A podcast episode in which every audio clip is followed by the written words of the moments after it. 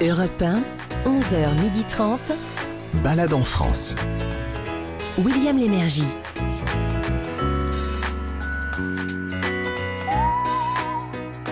Madame, monsieur, bonjour, bienvenue à Balade en France. Voici ce que nous avons choisi avec euh, toute l'équipe de vous faire visiter pour ce dimanche à une semaine de l'OL. Alors évidemment, hein, tout à l'heure à 16h. Ne faites pas cette balade à 16h. je sais que vous auriez autre chose à faire. Euh, ah bon Qu'est-ce qui se passe bah, Je sais pas. Il y a des gars qui en short, ils courent derrière un ballon. Ah, c'est ça. Euh, direction le Vercors euh, aujourd'hui dans un musée où vous allez retrouver quelques-uns de ces personnages que l'on voit dans les vitrines des grands magasins en ce moment sur des automates. Après cela, nous vous emmènerons dans l'Aveyron avec un arrêt à Millau pour visiter une maison du savoir-faire français qui a 100 ans d'âge, figurez-vous. C'est la ganterie Fab, célèbre ganterie mondiale. Dans la balade du patrimoine, nous serons à Nantes pour euh, découvrir le château des Ducs de Bretagne. C'est un haut lieu de la royauté, on ne le connaît peut-être pas très bien, à moins d'habiter la région. C'est le château où Anne de Bretagne, deux fois mariée à un roi d'ailleurs, et c'est là-bas, dans ce château, qu'elle est née. Juste après, vous avez rendez-vous avec Sarah Doraghi, ambassadrice des expressions régionales, qui vous dira « Je vous souhaite un bon boudin ». Euh, alors boudin, c'est un bout et l'an, c'est l'année, quoi. Euh, alors d'où ça vient, ça euh, Où dit-on cela? La réponse avec Sarah tout à l'heure. Ensuite, c'est le cuisinier Fabrice Mignot qui vous proposera pour sa balade culinaire régionale de vous révéler la recette du merveilleux. C'est une mmh. pâtisserie célèbre dans tout le nord de la France, à Lille en particulier. Dans la deuxième partie de l'émission, une balade de plein air dans les Hautes euh, Vosges, Hautes Vosges, ça se dit comme ça aussi. et vous allez voir dans cette région, là-bas, on pratique un, jeu d'énigmes et d'aventure. Euh, en anglais, ça se dit escape game. Oui, mais nous, nous on dit euh, jeu d'aventure. et on fait ça avec des, des, des skis de fond au pied. Alors c'est assez rare et, c'est plutôt divertissant. Et on terminera avec une balade culturelle en couple. Mais un couple de quoi? Un couple de musées. Alors ça, signifie qu'avec un billet, vous allez pouvoir visiter deux musées différents mais voisins. Par exemple, un, au Canet et un autre à, à Grasse, dans le sud, par exemple. Voilà, ça c'était un sommaire. Voici le détail.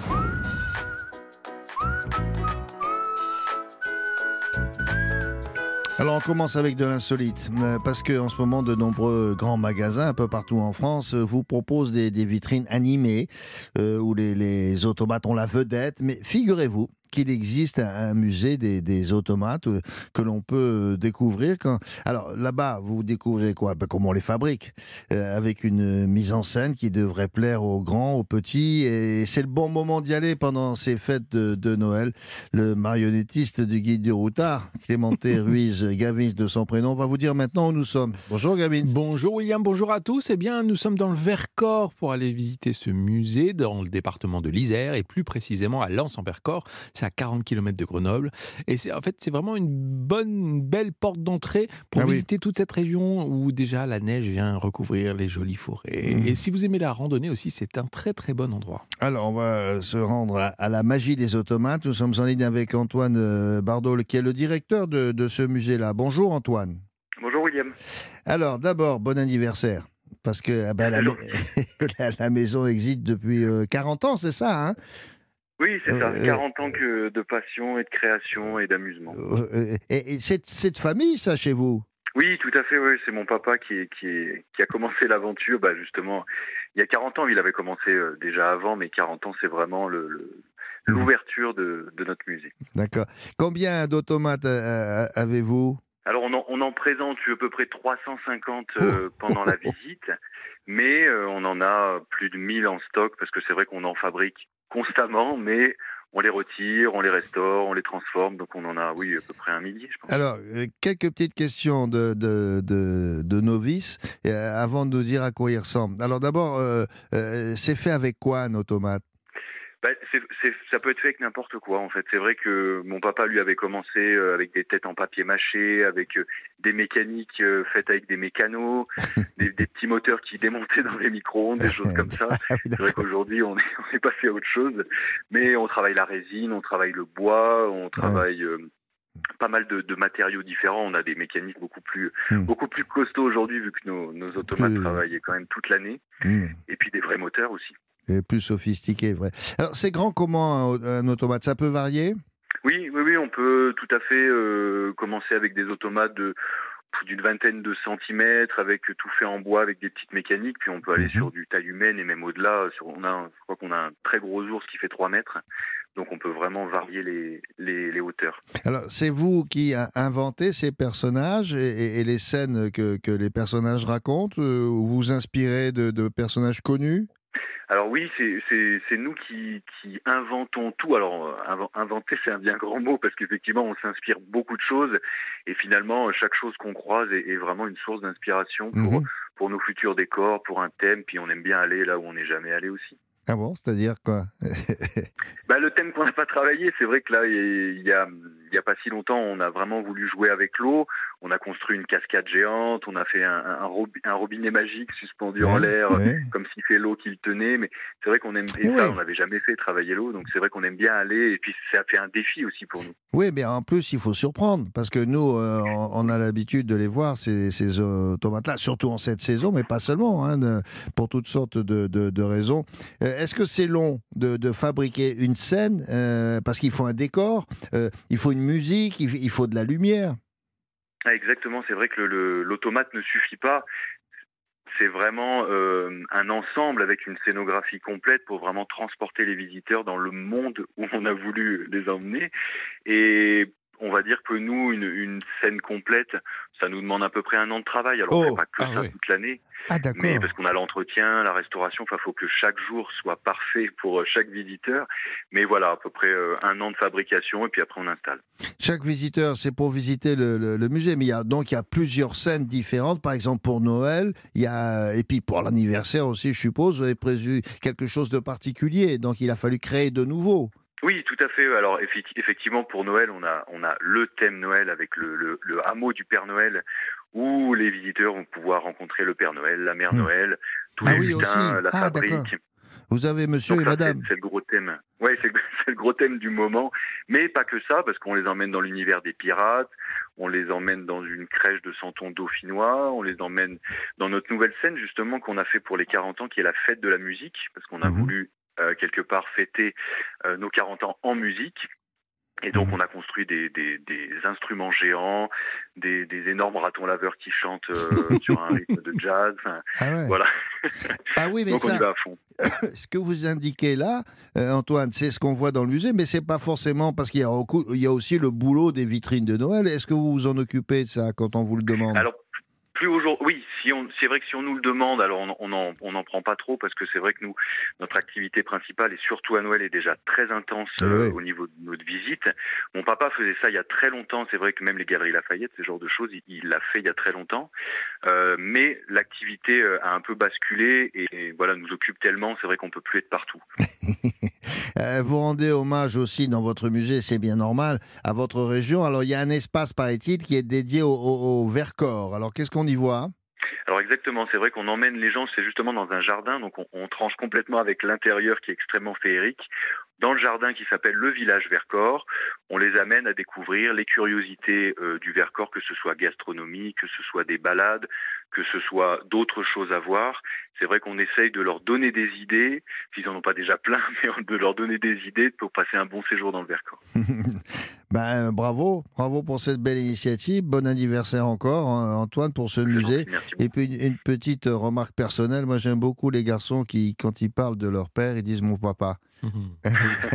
Je, trouve ça Ah très, je trouve ça très tendre et vous avez raison de le faire. Voilà, bonne journée. Merci beaucoup. Bah, bonne journée à vous aussi. Au Merci à revoir. vous.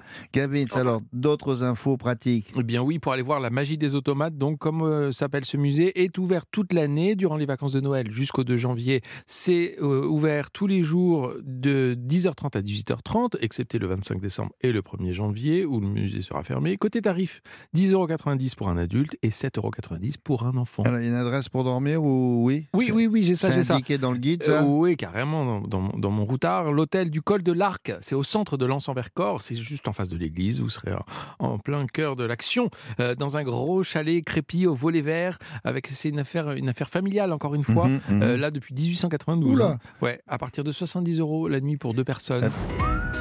Partez en balade avec William Lémergie sur Europe 1. On part en balade avec mes petits camarades. J'ai dit à l'instant qu'on allait s'arrêter à Millau. Ben oui, avec le célèbre viaduc de Millau que l'on visite et on vient du monde entier. Mais là, vous allez voir, c'est tout à fait autre chose. Euh, parce que quand on visite le, le viaduc, on regarde ça, on fait des photos, selfie, hop, et on s'en va. Et ben, il faut pas. Il faut s'arrêter. Parce que là, vous allez pouvoir visiter la maison Fabre. F majuscule, qui aura quoi 100 ans dans, dans deux ans environ, et dont les gants, les gants sont célèbres dans le, dans le monde. Et pourquoi? Parce que c'est ici qu'on les fabrique. Alors, quelques repères géographiques, Monsieur Clémenté Ruiz, euh, lui, euh, Kevin, on au Scout de France, on lui surnommait Belle Paluche. Hein c'est c'est ça, non? Ouais, ça me va bien. Ouais. C'est avec mes petites mains agiles, William, que j'ai feuilleté mon guide du routard à la page Aveyron, parce que c'est là que l'on se trouve. Ouais. Millau, c'est à une heure de route de Rodez. Mhm. Et ce pays des grandes causes représente un tiers du département. Donc euh, vous allez voir, il y a de l'espace. C'est vous dire si les brebis aussi ont de l'espace, elles aussi, et les rapaces qui volent Ah, c'est autour. bien, espace, rapace, c'est joli. Oui, j'en C'est essaie de faire des jeux de mots des fois. vous des- faites de la poésie, On, écrit, on écrit. C'est une région aussi où les Templiers ont trouvé refuge Ah oui. autrefois dans des châteaux spectaculaires qui se visitent encore une fois dans cette belle région de l'Aveyron. Alors justement, nous sommes en ligne avec Olivier Fabre, un des descendants du fondateur. Euh, là encore, il, il porte le, le même nom que la maison qu'il dirige désormais. Bonjour Olivier. Bonjour William. Alors ça fait combien de générations de Fabre là justement à la tête de l'entreprise? Quatre générations, Oula. exactement. Voilà, moi je suis avec mon frère euh, et euh, on est à la tête de l'entreprise euh, familiale euh, depuis euh, la quatrième génération. C'est c'est un- c'est une euh, une responsabilité. Euh, Mais euh, je vais vous poser une question que- à laquelle vous devez vous attendre, mais c'est souvent le cas dans cette émission-là, et je trouve ça charmant. C'est de dire que quand on s'appelle Fabre et qu'on habite à Millau, on n'a pas le choix. Forcément, Oui. on fait dans le gant, non? Oui, forcément, oui. Disons que là, on a en plus une, une, une, une belle maison euh, qui est patrimoniale, hein, Et qui, oui. euh, au-delà d'être familiale, presque appartient un peu à tous les Miavois. Eh Et toutes les Miavoises, euh, dans le, même dans la région Occitanie, tout le monde en est très fier. Et le gant à Millau, vous l'avez rappelé, euh, c'est quelque chose. Oui. Euh, Dites-moi, on, on parlait des, des grandes causes là. C'est c'est la richesse de, de tous ces troupeaux qui sont pas loin là, qui a fait la, la spécificité de votre savoir-faire? Exactement. En fait, c'est une histoire de, de filière. Et, et, et ça, depuis le XIe siècle, il y Oula. avait les hospitaliers, les templiers qui sont installés sur les plateaux. Mhm. Et euh, ils étaient des gardiens de berger en quelque sorte.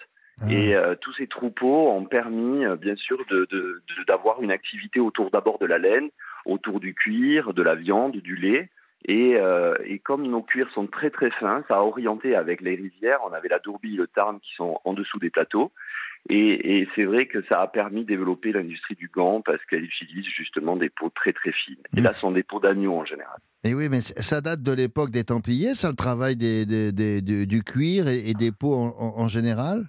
Les Templiers se sont installés autour du XIe siècle, donc Ouais. on est dans l'art roman, il y a toutes ces constructions, la couvertoire toutes les cités, et euh, les premiers gantiers, on les a trouvés au XIVe siècle.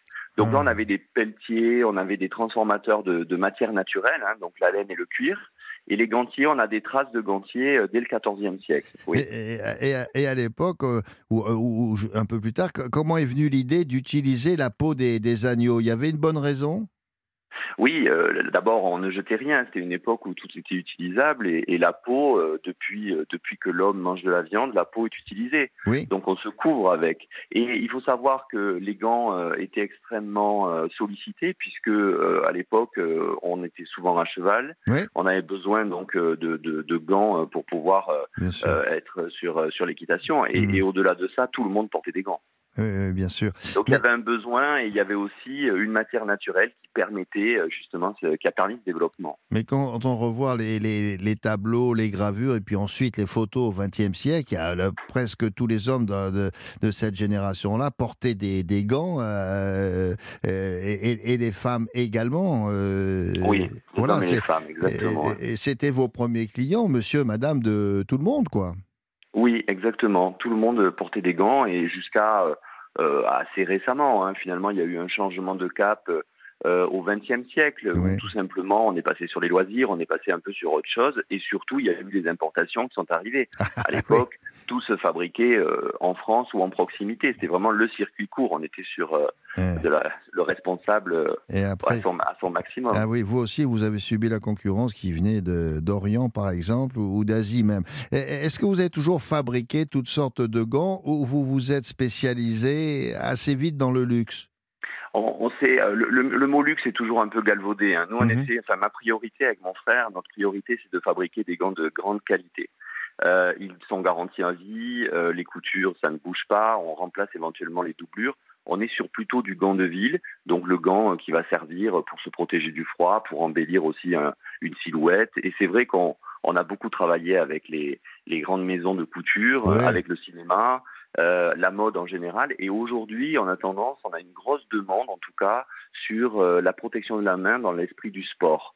Il y a Ah. 45 sports qui utilisent du gant Ah et bon euh, dont c'est indissociable. Moi comme, je vois euh, le moi, je vois le, golf. je, je vois le, le golf attendez l'équitation le tir à l'arc Même il y a des gants de trekking pour marcher avec les bâtons. Il y a Ah des oui. sur les gants de ski. euh, Il y a, ah oui euh, oui il y a, bien il y a le gant de boxe. Il y a énormément de gants. Il y a 45 sports qui utilisent du gant. C'est pour vous dire. hein. non mais vous Donc faites là, des gants de boxe vous faites des gants de boxe on a Olivier une demande, on a, non, on a une demande sur du gant de boxe. On est en train aujourd'hui de faire des essais. Ce qui se passe, c'est que euh, on voit les marques, les, les- même les groupes, comme des, des groupes de sport plus connus, plus, plus dans la grande distribution, oui euh, qui ont envie de relocaliser une ligne.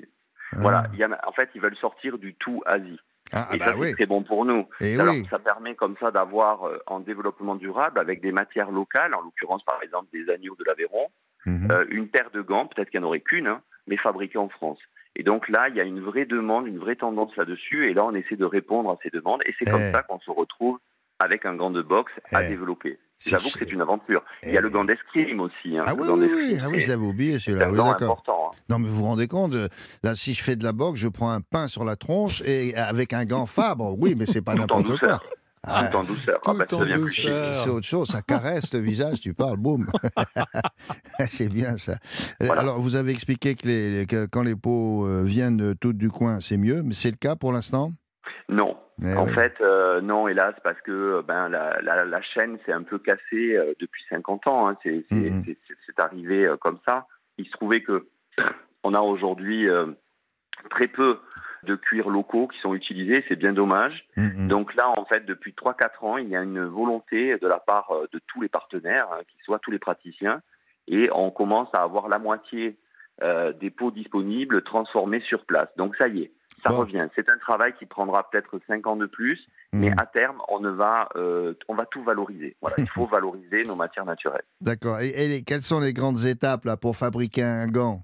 Les grandes étapes, ben, c'est la, la, la coupe d'abord qui se fait au ciseau à la main, donc c'est vraiment un métier euh, à part. Et puis Mm. après, il y a la fente. On va, on a des petits calibres qui ont des formes de gants.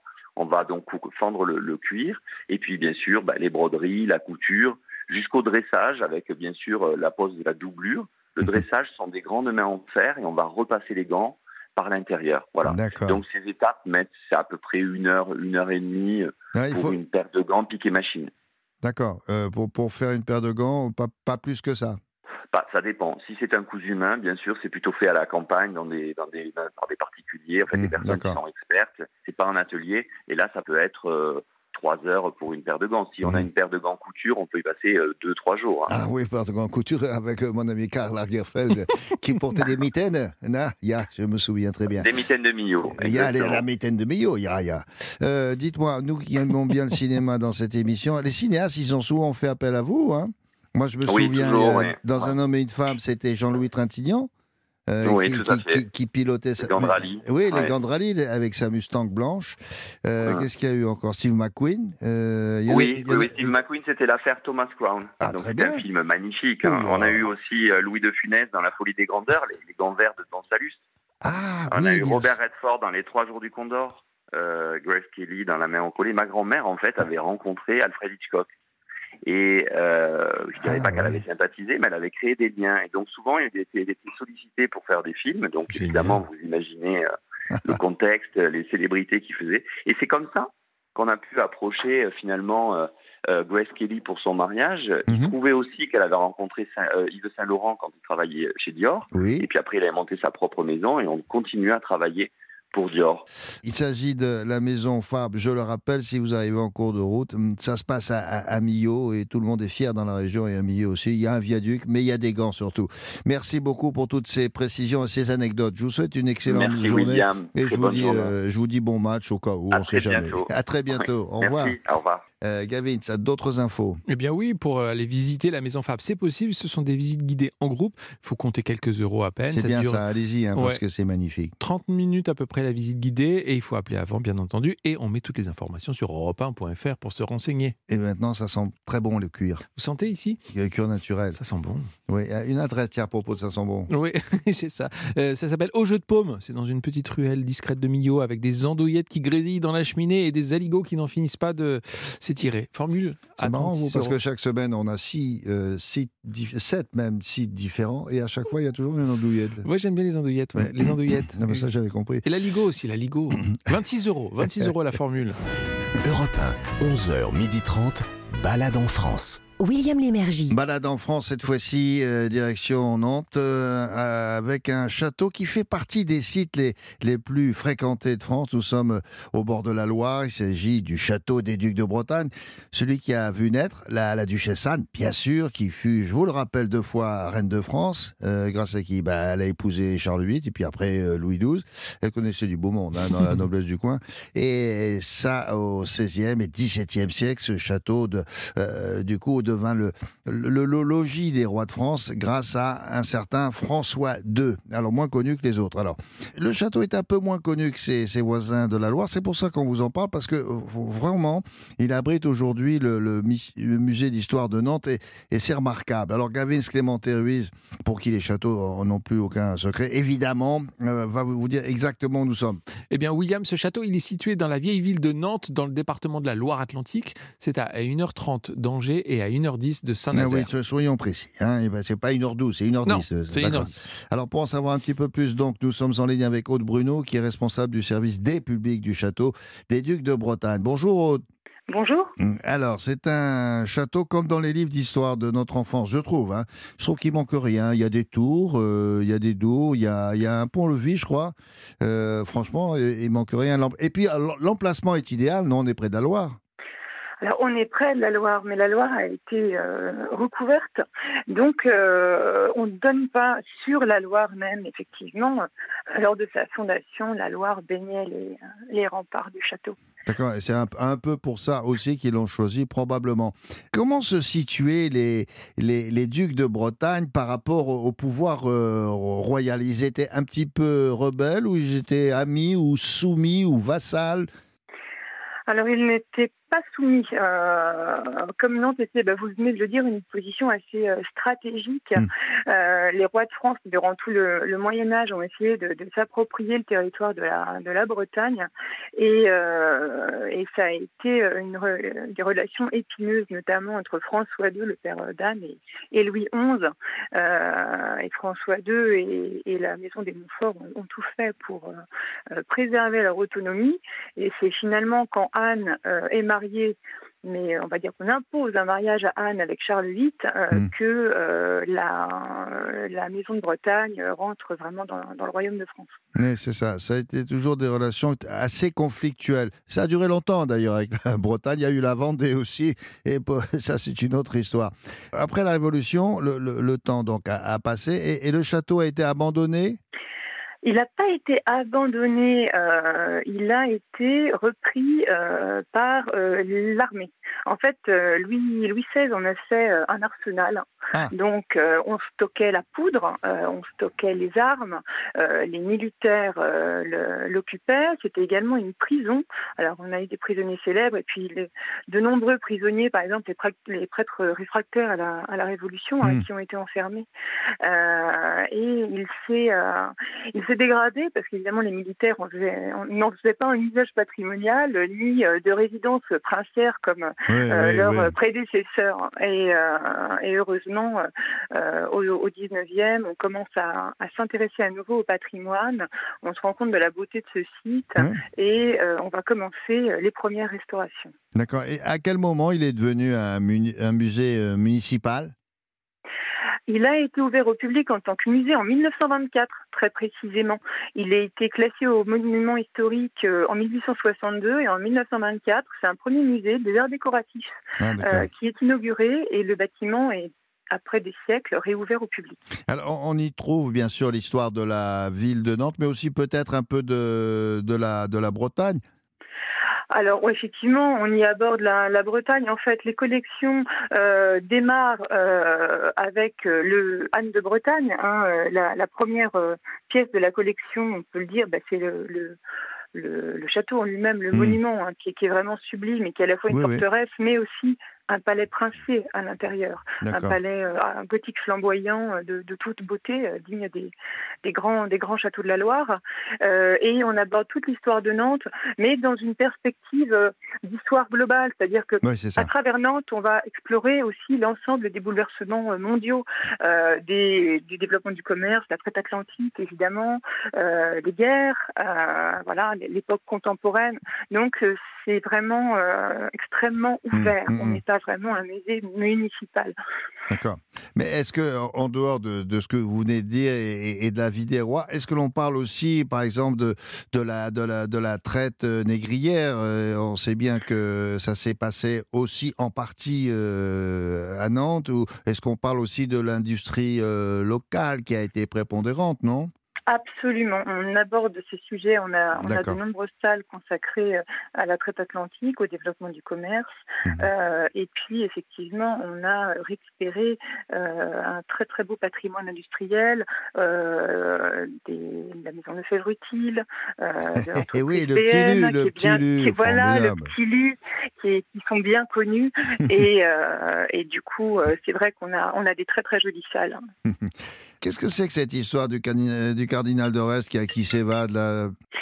Ah, ça, c'est une histoire rocobolesque, mais euh, du temps où le, le, le château euh, était utilisé comme prison, il a, il a abrité des, des prisonniers célèbres, et mm. notamment le, le, cardinal de Retz au moment de la, la, la fronde, hein, euh, des, les seigneurs et les grands officiers qui se liguent contre Louis XIV. Mm-hmm. Le cardinal est, on va dire, mis en résidence surveillée ah, au, au, château.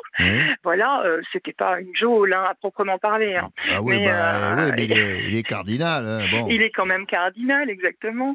Et, euh, et, il s'échappe dans un, dans un panier euh, suspendu à une corde au-dessus des remparts. Bizarrement, la garde royale fait preuve d'un fort laxisme euh, à ce moment-là. Donc, ah était-ce voulu? Est-ce qu'on s'est dit qu'il voilà, qu'il serait peut-être mieux ailleurs qu'à Nantes? Ah Voilà, l'histoire ne nous le dit pas. Ah oui, c'est une manière de laisser faire comme ça on se débarrasse de lui, on est tranquille. Eh, très malin le cardinal. Euh, dites-moi, vous proposez aussi des ateliers dans ce musée municipal. Sous quelle forme? Alors on propose effectivement des ateliers, des visites guidées, des animations. À partir de 6 ans, on a une programmation extrêmement dense toute l'année, mais notamment euh, au, moment des vacances, des vacances de, Noël. Euh, c'est vrai qu'on a également euh, autour de, de, la programmation d'exposition et du musée une, une, une programmation de spectacles, de festivals. Enfin, c'est un, un, un, site qui, qui vit beaucoup au mhm. rythme des saisons. Donc on a des ateliers pour les enfants euh, mmh, mmh. Euh, qui sont thématisés autour du, musée ou des grandes expositions. Un, mot aussi pour des, expositions que, qui nous conduisent très loin finalement. C'est une volonté ça d'ouvrir à d'autres cultures, à d'autres pays? Oui, absolument. On a une programmation d'exposition internationale qui est euh, euh, très très ambitieuse. On travaille avec de nombreux euh, musées internationaux Mhm. euh, pour euh, permettre au, au public de découvrir d'autres sociétés, d'autres civilisations. Donc, euh, ça nous permet d'aller aussi bien en Colombie euh, que euh, travailler avec la Suède. Là, on va accueillir. alors, on, on est en saison indienne avec une très, une très belle exposition sur les religions natives de l'Inde en ce moment. Et l'année prochaine, on accueillera une grande exposition autour de, de Gengis Khan Mmh. de la construction Très de l'Empire mongol. Et ça serait bien qu'à Mumbai, ils vous invitent aussi. Hein, ça ferait- non, euh, eh, hein, Qu'est-ce que vous diriez de ça hein, Aude, Un petit voyage à Mumbai aux Indes, en disant eh, Bonjour, je viens de la part du musée des Ducs de Bretagne. Non, j'en serais ravie. Voilà, je vous souhaite ça en tout cas. Merci beaucoup. Il s'agit du château des Ducs de Bretagne avec très jolie pierre euh, couleur craie à l'extérieur. C'est magnifique. Euh, c'est en plein à Nantes. Voilà. Bonne journée à vous. Merci beaucoup. Au revoir. Merci beaucoup. Au revoir. Gavin, alors d'autres informations pour la, pour la visite? Eh bien oui, cours et remparts sont en accès libre, William, 7 jours sur 7, de 8h30 à 19h. L'intérieur du château, le musée et les expositions, c'est de 10h à 18h. C'est fermé le lundi. L'entrée est à 8 euros pour un adulte, gratuit pour les moins de Et 18 ans. puis, euh, Profitez-en. Et, et pour la visite guidée aussi, vous rajoutez Quoi? 4 euros à l'entrée. Voilà, D'accord. Et puis un, un hôtel? Ah oui, euh, Et- alors j'adore cette adresse. Ça s'appelle Surprenante Destination. Alors c'est un concept. Le nom c'est- un, ensemble de chambres qui sont disséminées dans, dans- dans la ville de Nantes. Ah. C'est à partir de 100 euros. En fait, ce sont des appartements tous très différents sur des thématiques qui sont liées au patrimoine artistique Ah. de la ville. Alors, mes appartements préférés sont ceux liés à Jules Verne, Eh oui, bien sûr, originaire de cette ville. Oui, oui. Notamment euh, l'appartement qui, qui parle de la Terre à la Lune. Et on met bien sûr toutes les informations sur le site europe1.fr. Vous verrez, allez voir sur le site, vous avez des images de, de la décoration de ces, de ces champs qui sont absolument magnifiques. Il y a plein d'autres thèmes, vous verrez, c'est c'est superbe. Surprenante destination, c'est à Nantes. Voici maintenant, Madame, Monsieur, les confidences, assez rares d'ailleurs, je dois dire, à la radio ou à la télévision, du cuisinier Guy Savoie, qui a remporté euh, une fois de plus euh, le titre de meilleur cuisinier du monde grâce à son restaurant situé dans les locaux du Musée de la Monnaie de Paris. Et c'est au micro de Daniel Moreau. Balade en France sur Europe 1. Bonjour Guy Savoie. Bonjour. Votre établissement à la Monnaie de Paris vient d'être élu meilleur restaurant du monde pour la sixième année consécutive. Euh, donc bravo déjà. Et vous publiez au Cherche Midi Le geste et la manière, un superbe hommage à la gastronomie française que vous servez si bien. Et alors avant d'en parler, j'ai envie que vous m'emmeniez en balade dans la région où est née votre passion pour la cuisine. C'est le département de l'Isère et plus précisément Bourgoin-Jallieu. C'est vraiment là Oui. que tout est né? Absolument, c'est là, bon, grâce déjà à une, à une maman cuisinière euh, qui faisait une cuisine tellement gourmande que, voilà, j'ai été, euh, j'ai été initié à la gourmandise très jeune et cette euh, initiation est pour moi est devenue, euh, est devenue priorité. Donc c'est pour ça que j'ai décidé d'en faire mon métier très très jeune. Je reste toujours fasciné par, euh, par ces souvenirs d'enfance où les odeurs de tartes, de gratins, de volailles rôties et d'escargots en fait se mélangeaient dans la cuisine et Mhm. me procuraient moi des sensations qui sont restées euh, bah, indélébiles et que j'essaye de retrouver au quotidien. Donc j'ai envie que vous m'emmeniez un petit peu aux, aux alentours de Bourgoin-Jallieu. C'est On est très vite dans, les, dans des collines hein, et puis en toile de fond on a le Vercors, la Chartreuse, Beldonne, on voit le, on voit le sommet du Mont Blanc. Et moi j'ai ces ces grands souvenirs de, de balades à vélo dans ces collines avec des paysages qui étaient ben, qui étaient tellement tellement variés et tellement euh, imp- impressionnants. Vous savez, Quand vous avez d'abord au premier plan des collines ou un lac, parce que j'avais une, euh, une fascination par par ce lac de Paladru ou de Charavine, hein, c'est, dont le surnom est le lac bleu, on, a, on avait l'impression d'avoir des couleurs des Caraïbes. Quoi. Donc c'est tout ça, c'est ça a bercé mon enfance. Le ski qui était en fait à une demi-heure hein, avec le massif de la Chartreuse. Je suis resté absolument euh, marqué par cette diversité de paysages. Alors on parle du lac bleu, mais vous dites dans le, dans le livre, j'ai grandi dans le blanc au bord de l'Isère, le blanc m'apaise. Donc c'est une région comme ça où on peut aller chercher de la sérénité. euh. Absolument, mais surtout à cette saison-là, le blanc euh, surtout en ce moment, le blanc, il est, le blanc, il est bien présent. Bon, je crois que j'ai dit de manière un peu humoristique, le blanc m'empêche de broyer du noir. Ah, c'est très joli, c'est très joli. Et, et donc on est euh, la période de Noël, puisque dans une semaine ce sera le, le fameux repas de Noël. J'ai envie quand même de vous demander, est-ce que vous avez un petit conseil, une idée de, de plat qu'une euh, qu'une ménagère ou qu'un ménager, parce que pourquoi, euh, pourquoi ce serait que, que les femmes puissent faire sans être, vous voyez, euh, loin, enfin dans la cuisine et laisser les convives. Je dirais qu'il y a déjà un conseil général. Ne faire ces soirs de fête ou ces jours de fête que des plats qu'on le maîtrise bien. Un bon Mhm. saucisson en brioche. À, à côté, vous pouvez, les- le, le- le- je dirais, l'accompagner d'une juste d'une d'une poêlée de choux, mais juste poêlée au dernier moment. Et pourquoi pas mettre quelques pistaches dans le chou. Et puis la dinde. Moi, la dinde, j'ai j'ai pris l'habitude de la faire pocher aujourd'hui. Donc euh, euh, pas, pas rôti, mais faire comme un pot-au-feu de dinde. On a l'avantage de, de la garder moelleuse et puis de, de pouvoir mettre plein de légumes. Hein, il faut pas oublier les légumes d'hiver. Je pense aux carottes, aux navets, aux poireaux, aux céleri, euh, aux céleri raves. Maintenant, on a plusieurs variétés de navets, plusieurs variétés de betteraves. Donc, il faut on peut, euh, on peut laisser libre cours à son, à son imagination et surtout profiter de cette diversité qu'on a, qu'on a la chance d'avoir sur, sur tous nos marchés dans notre magnifique pays. Eh bien, merci beaucoup, euh, Guy Savoie. Je vous rends au fourneau et, euh, et je vous souhaite de bonnes fêtes de, de Noël. Et bien également, joyeuses fêtes à tous. Merci. Merci infiniment. Merci. Voilà, merci Daniel, merci Guy Savoie pour ces, ces petites suggestions. Là, moi, j'ai pas pensé à tout ça. Mais vous avez vu quand tout à l'heure, il dit j'ai des souvenirs d'enfance quand je rentrais dans la cuisine de, de, de- de sa mère. Il parle de de- de- d'escargot. moi, je prendrais bien ça en entrée. Après, il parle de gratin. C'est lui qui a cité ça. Puis après, il dit une tarte. Moi, je prends le tout, hein, de le menu. Europe 1, 11h30. Balade en France. William Lémergie. À cette heure-ci, dans cette émission, il s'agit d'une balade sémantique, oui, c'est-à-dire qu'on va vous parler d'un mot, d'une expression. Sarah Doraguet est aux manettes. Alors, je vais prononcer l'expression en question parce que vous ne la connaissez probablement pas, à moins d'habiter Marseille ou, ou Aix. Alors, je vais prononcer doucement pour qu'on se trompe pas. Alors, il paraît qu'à Marseille, en fin d'année, là, on dit euh, Je vous souhaite un bon boudin.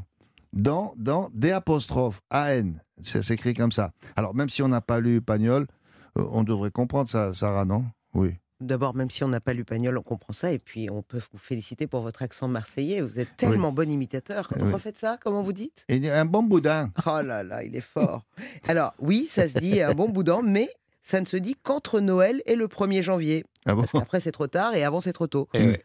Et là-bas, on ne vous dit pas bonne année, mais bon boudin. Non, et mais- on ajoute, quand on boit un petit pastis, par exemple, Alain Keven. Et ouais. Ce qui veut dire à l'année qui arrive. C'est pas facile quand on est né à Téhéran d'arriver à faire Marseille. Oui, mais même quand on est né à Téhéran, on arrive à peu près. Alors préparez-vous, répétez, faites comme moi. hein. Ouais. C'est- du travail, la répétition du geste Ouais. et de la parole. Donc euh, c'est pas c'est pas très difficile. L'accent est en option. Et, et Alain qui vient, ça veut dire Alain qui, qui vient. qui arrive. Qui arrive. Qui arrive. Ah, d'accord. Keven. Ah. Quand même, appréciez mon accent aussi. Ouais, Moi, je vous ai félicité. Vous pouvez quand même lâcher un Même compliment. monsieur, bravo. Oh, écoutez, quel talent. Énorme. Et elle peut même imiter Carla Gaffred un petit peu quand elle parle Ah, comme ça. Dites-moi, Aix-en-Provence, ça marche aussi? Ah, carrément. Alors j'embrasse belle maman hein, pour l'occasion parce qu'elle me dit ça entre Noël et le jour de l'an. hein. Ah si, et puis elle, elle rajoute bien à l'an- à l'an qui vient, à l'an- à l'année qui arrive. En effet, c'est très très commun. hein. Franchement, euh, vous allez chez le commerçant, vous allez acheter vos fruits et légumes, hop, il vous dit euh, et bon boudin. hein. Ah d'accord, c'est une Ça, expression. c'était votre Je accent. fais beaucoup moins bien l'accent provençal, Ah, mais je suis normand Du en même temps. travail, c'est tout. C'est pas grave. Ah, ah oui, d'accord. Donc, ça, euh, je vous souhaite un bon boudin. D'accord. Merci beaucoup, ça. Alors, on vous retrouve tout à l'heure. Euh, alors là, tout à l'heure, ça sera une, une balade culturelle.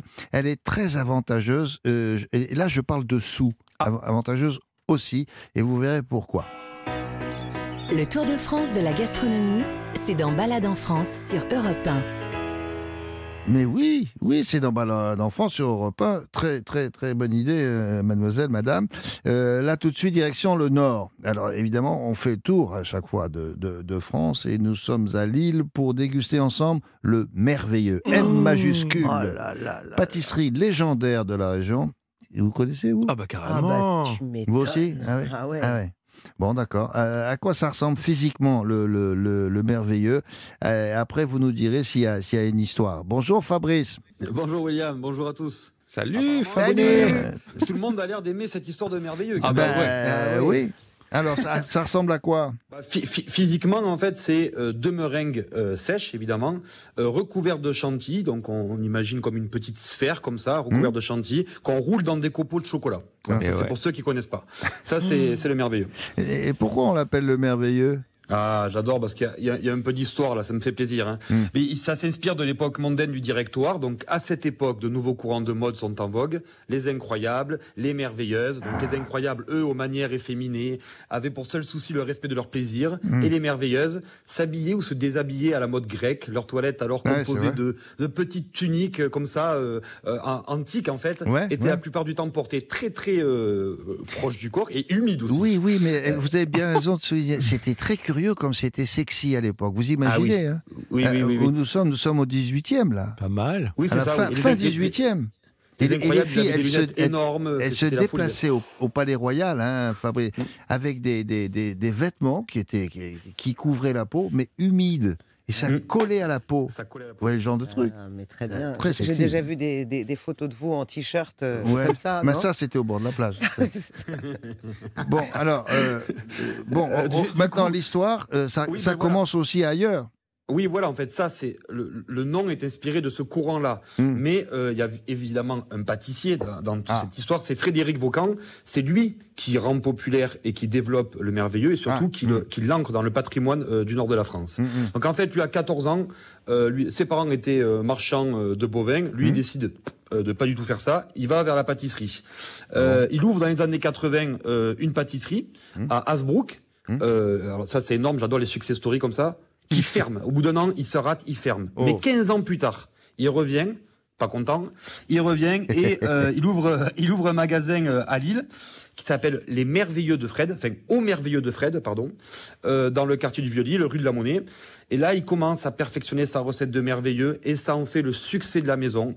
Donc aujourd'hui, euh, Ouais. 40 boutiques en Europe, Hein 3 aux États-Unis, Mmh. une à Tokyo. Non. Au Merveilleux de Fred, c'est lui. Mais alors, il, il fait ses gâteaux uniques ou il fait d'autres choses ou il est, c'est sa spécialité et il fait. Alors, En effet, la spécialité, c'est le merveilleux, mais nous voici partis dans des variantes, euh, évidemment. Hein. On va pas oublier, c'est quand même un business. hein. L'incroyable, chocolat blanc et spéculoos. Mm. L'impensable, au café. L'excentrique, à la cerise. le magnifique, au praliné. Et le sans-culotte, au caramel. J'ai tout goûté. Ah ouais, ah ouais J'adore.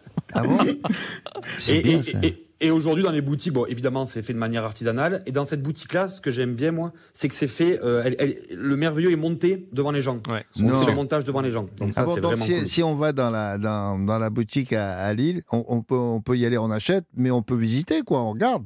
Oui, on, on- on regarde, il y a le petit tour et surtout il y a ce- cette espèce de... Ça c'est vraiment dingue, ils sont là les uns à côté des autres à, à la chaîne à monter les merveilleux devant les gens, c'est magnifique.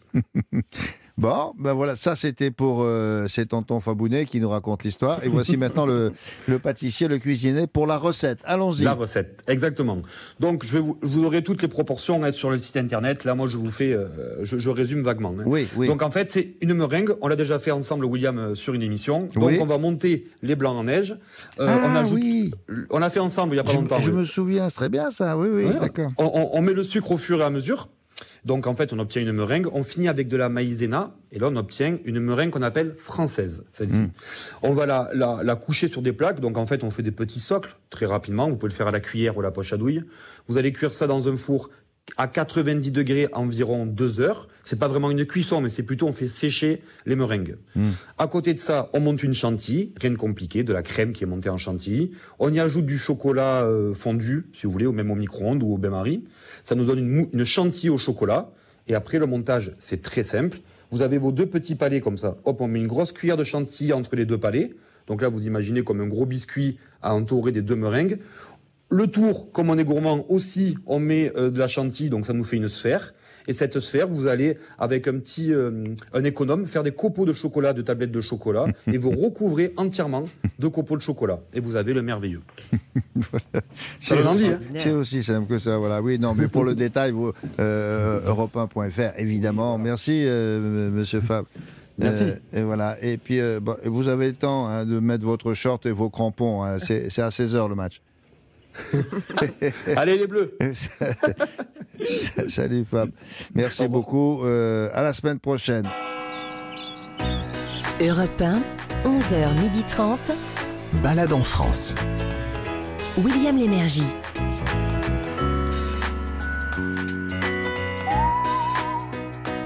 Oui, oui, je peux pas vous le cacher plus longtemps. C'est bien Europe 1 et c'est dimanche. Donc, c'est balade en France, s'il vous plaît. Vous aurez droit dans la prochaine demi-heure à une balade en ski de fond. En douceur, en douceur. Ça sera un petit peu moins sportif que le biathlon. Et vous serez là dans un paysage de rêve pour jouer à un jeu d'aventure sur le domaine de la Brest-Lichpa. Et peu après, une balade culturelle où vous allez pouvoir, avec un seul ticket, visiter deux musées dans la même région. Alors d'abord, direction la montagne, et là, on participe à ça. C'est un escape game, euh, en français c'est mieux. C'est un jeu d'aventure, grandeur nature, qui se déroule ski de fond au pied. Habituellement, euh, ces jeux, je vous le rappelle, hein, ça se déroule dans un espace fermé, plutôt en ville d'ailleurs. Et là, ça se passe en plein air, sur la neige. Alors, où sommes-nous euh, sur cette neige-là, Monsieur Gavin Clément-Terruise Eh bien, William, nous sommes dans le département des Vosges, dans la partie dite des Hautes-Vosges. Alors, c'est en, Ah, c'est bien. Ouais. Haute-Vosges. en Lorraine, dans le. Grand Est. Haute-Vosges. en Haute-Vosges. Et c'est là que se trouve le domaine de la Brest-Lichpa, qui est le plus grand domaine skiable de toute la région. Et vous êtes euh, grosso modo à 20 minutes de Gérard Armé. C'est joli, Brèche. Brest-Lichpa. Brest-Lichpa. C'est pas Nous sommes en ligne.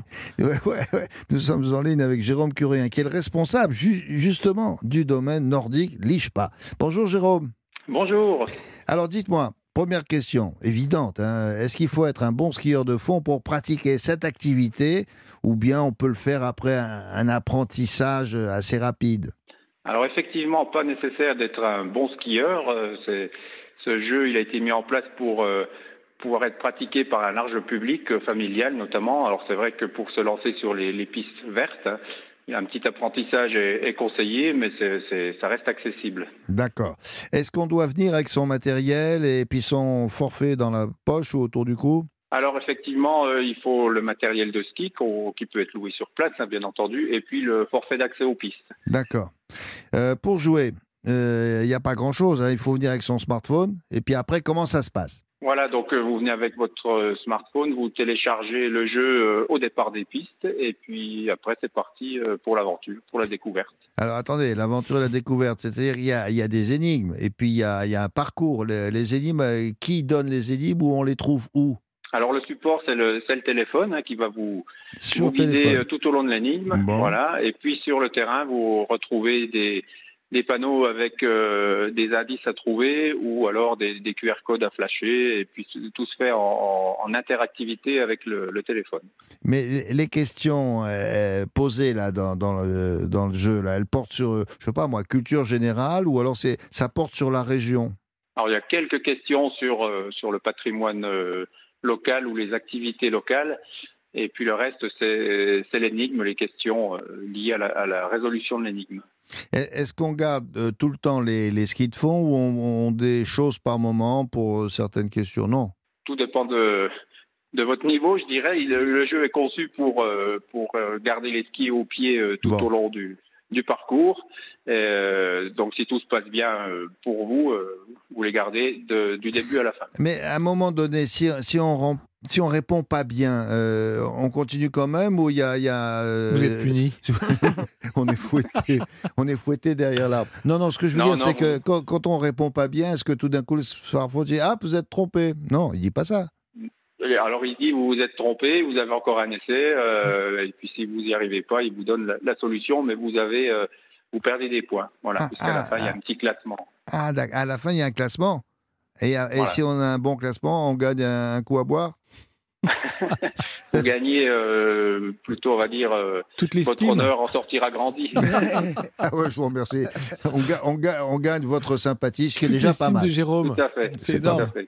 Ça, ça dure combien de temps le jeu là? Alors il faut compter, euh, on va dire environ 1h30, 1h30 ça- 1h30, 2h, tout dépend de, de la Ah, vitesse à laquelle hein. on va évoluer. Ah oui, d'accord. Mais ça on va regarde s'inquiéter. le... Oui, oui, parce que je me demandais si on regardait le smartphone tout en skiant, ce qui... Oh bah, euh, Ah bah euh, oui, parce qu'il faut, faut servir des deux mains quand on fait du ski de fond, c'est du ça ski de fond. pas- ouais. le, le- le smartphone est utile uniquement sur les, les- les stations euh, de- où se trouvent les indices. Et entre deux, vous êtes avec vos skis. C'est une piste verte, donc ça va, c'est pas, c'est pas trop trop dur. Donc euh, normalement, il n'y a, pas- il y a pas de souci, Sarah. Merci. T'inquiète pas. Voilà. Voilà, tout à fait. Tu es soulagé, hein Bon, oui, vous, ça êtes, mieux. vous- vous êtes rassuré ça, Vous allez y aller ou Ah pas bah bien sûr, une, heure, une heure et demie quand même de ski de fond. hein. Elle a déjà mis ses skis. Ah non, ça va pas être facile dans les ça ne escaliers. m'impressionne pas. J'aime l'effort, William. Mais c'est, c'est, ah, au fait, là, Jérôme, c'est plat, hein Ou pas tellement Euh, c'est vallonné. Ah, Il y a ouais. quelques petites montées, quelques petites descentes, mais euh, Ah, ouais. accessibles, voilà. Ah bon, Il faut d'accord. quand même un petit Ah. peu de, un petit, un petit Un peu peu de Oui, lutte. mais c'est une manière aussi de, de rendre hommage au biathlon, hein On doit faire ça dans la région. Oui, tout à fait. On, on pratique euh, le biathlon. On a des, des champions euh, locaux, effectivement. ouais. D'accord. Bon, ben voilà, je crois qu'on a compris le, le- le- le système. Merci beaucoup, Jérôme. C'est- En tout cas, c'est une idée euh, originale euh, pour bien découvrir euh, la région, parce qu'en plus, on s'amuse. Voilà, c'est sur le domaine de la Bresse, l'Ichpa, à une heure de route de Colmar. C'est dans les Hautes-Vosges. Euh, je vous souhaite, je vous souhaite une bonne journée, Jérôme. Merci, vous aussi. Au Au revoir. revoir. Au revoir. Alors, Gavin, comment on fait pour participer à cet escape game? C'est non mais euh, c'est quoi cet accent, William? C'est gratuit. C'est un super. petit peu, un peu suisse. Oui, hein oui, Ouais, vous avez un peu migré vers le, Eh, vers le suis- Je sud-est. suis descendu. C'est ben, gra- C'est c'est- gratuit, c'est Ah, gratuit. gratuit? Ouais, ce jeu d'aventure en plein air, comme vous, di- vous dites si bien. Il faut juste payer son forfait pour s'y rendre. Vous téléchargez l'application sur votre portable. Il y a toutes les informations hein, sur le site de- du domaine de la Bresse-Lichpa. Et après, c'est à vous de jouer. Ça se déroule tout l'hiver, quand il y a de la neige, bien entendu. Tiens, pour, pour de manger ou de dormir peut-être? Ah oui, oui, oui, j'ai ça. C'est la demeure des deux trésors, en plein cœur de la station de la Bresse. Mmh. C'est dans une grande demeure bourgeoise avec des belles chambres très modernes. Il y a un grand parc arboré juste à côté et il y a même un hammam et un sauna après l'effort, le réconfort, à partir de allez, 100 euros pour deux personnes. La culture, toutes les cultures, sont dans Balade en France sur Europe 1. Oui, toutes les cultures, toutes les formes de culture. Voilà, le principe de cette balade culturelle aujourd'hui, c'est de visiter un couple. Euh, un, un couple. oui, non, bah, regarde, attendez, attendez. Ça devient chaud. Euh, de quoi il s'agit en en fait, Sarah? Alors, eh bien, il ne faut pas se tromper. Vous pouvez visiter en couple, et je sais que c'est ce qui vous intéresse, William, avec qui vous voulez, mais surtout, vous allez visiter un couple. Un, couple. de musée. Hmm. C'est-à-dire que chacun, avec son Hmm. ticket, Hmm. peut visiter deux musées. Hmm. Alors, c'est une alliance gagnant-gagnant euh, pour les amateurs de belles choses et pour les deux musées dont l'offre peut plaire euh, au plus grand nombre. Hmm. Par exemple, en ce moment, nous avons choisi la visite du musée Bonnard au Canet Mm. et celle du musée international de la parfumerie à Grasse. Et ce n'est pas très loin, vous voyez. très. Donc dans le musée Bonnard, il y a en plus une exposition temporaire euh, jusqu'en juin, 11 ans de collection avec des œuvres du maître et de quelques autres peintres amis, bien sûr, célèbres. Avec le même billet, vous pourrez aller également au musée de la parfumerie à Grasse, y aller tranquillou, puisque votre billet est valable pendant 4 jours. Ah oui, d'accord. Bah, on aura du temps pour y aller, ça va. Mais bien Mais sûr, main dans la On main, peut même y aller, on peut même y aller à pied. On. Bon, alors nous sommes en ligne avec la directrice justement du musée Bonnard au Canet. Bonjour Véronique Serrano. Oui, bonjour William. Alors, euh, combien ça coûte là le billet cou- couplé Oh, écoutez, c'est un prix euh, modique pour visiter deux musées oui. euh, pareils. C'est 10 euros en tarif plein et 7,50 euros en tarif réduit. 10 euros Donc, seulement? Ah bah, et Franchement, oui, j'en connais voilà. d'autres, c'est trois fois ça. Bah oui, justement, vous pouvez visiter des collections essentielles euh, sur Bonnard et puis euh, sur euh, la parfumerie à, à Grasse. D'accord, alors on va, on va faire l'une et l'autre. Alors, vous nous précisez ce qu'on peut voir dans la, ce, qu'on ce que vous appelez la collection permanente? Alors, le, le musée Bonnard, vous pouvez voir les collections euh, du musée, enfin une partie des collections du musée qui, qui, ont 11, qui a 11 ans aujourd'hui et qui, euh, on peut voir à la fois un parcours sur euh, l'histoire du peintre de sa jeunesse de l'époque Nabi jusqu'aux années euh, 40 avec d'autres artistes qui l'ont accompagné, tels que Toulouse-Lautrec, Ah oui. Vuillard. Mais aussi des, artistes plus contemporains tels que Chuta Kimura et Pierre Le Sieur qui font partie de nos collections. D'accord. Quels étaient les sujets de prédilection euh, de, de Il avait des idées fixes, hein?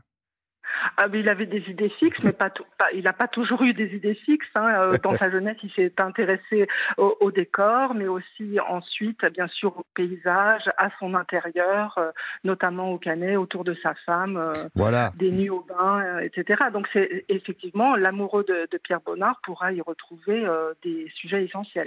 Mais c'est c'est curieux parce que quand on a le, le- le souvenir, des souvenirs scolaires moi, de, de- des peintures de Bonnard, certes, il y a des paysages que l'on voit à travers des fenêtres, mais on voit sa femme dans, dans, dans la salle de bain et elle est, toujours en, elle est toujours en train de prendre un bain dans une bassine.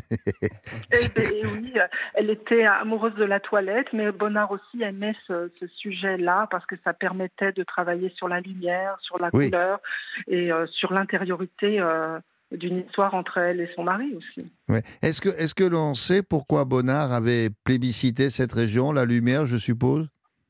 Et oui, comme beaucoup d'artistes, euh, Bonnard a, a, aimé cette lumière euh, du midi, mais particulièrement l'hiver, parce que la lumière était moins violente, mais très éclatante. Hmm. Et donc, c'est ce qui l'a beaucoup intéressé. Oui, mais ce qui est, ce qui est curieux aussi, c'est que plus personne n'a osé faire une femme qui prend un bain dans sa bassine après lui, parce qu'il y en a tellement de tableaux. C'est parfois même c'est le même axe, c'est quasiment la même chose, mais c'est pas le même tableau pourtant. C'est très très fort ce qu'il arrive à faire. Mais oui, exactement. Il a sans arrêt euh, renouvelé le sujet, métamorphosé euh, la lumière et la couleur justement à travers un même sujet. C'est une permanence, mais tout en étant assez différente. Et c'est bien pour ça qu'aucun artiste n'a voulu, euh, n'a ah, osé ah après lui faire ah ça. non, c'était fini ça. C'était important. Tiens, je, je, vais, je vais peindre ma femme dans sa bassine. Ah non, non, non, non, Bonnard, il l'a fait. laisse tomber. C'était aussi important pour lui, je pense, c'est ça, hein, corrigez-moi Véronique si je me trompe, c'est lui qui voulait absolument rester moderne. il disait que, j'espère que euh, dans les années 2000, euh, quand les jeunes euh, verraient mes œuvres, voilà, il voulait que ça reste encore moderne, c'est ça? Exactement, il voulait arriver devant les jeunes peintres de l'an 2000 avec des ailes de papillon. Et donc, ah, c'est une certaine légèreté, mais aussi une grande poésie dans, sa formulation, mais il avait conscience qu'il ouvrait des brèches aussi pour la peinture qui allait suivre.